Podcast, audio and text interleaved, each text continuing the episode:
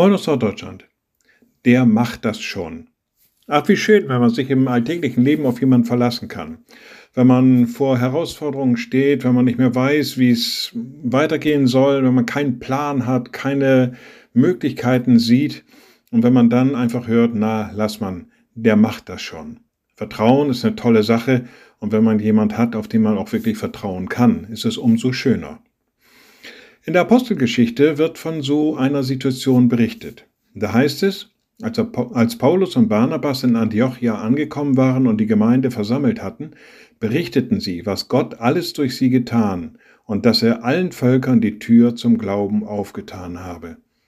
Naja, das, was Menschen vielleicht nicht möglich ist, Gott kann das. Und ich sage einfach mal so ganz platt, der macht das schon. Liebe Schwestern und Brüder, ich lade Sie ein zu einem kurzen Gebet und anschließend zu einem gemeinsamen Vater unser.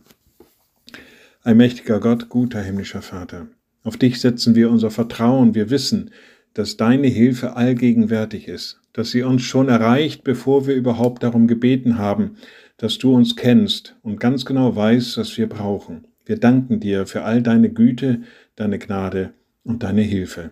Und wir beten gemeinsam, unser Vater im Himmel dein Name werde geheiligt, dein Reich komme, dein Wille geschehe, wie im Himmel, so auf Erden.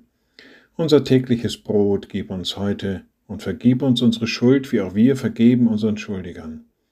Und führe uns nicht in Versuchung, sondern erlöse uns von dem Bösen.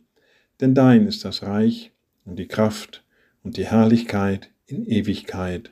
Amen. So seid gesegnet, bleibt behütet und Bleibt gesund. Tschüss.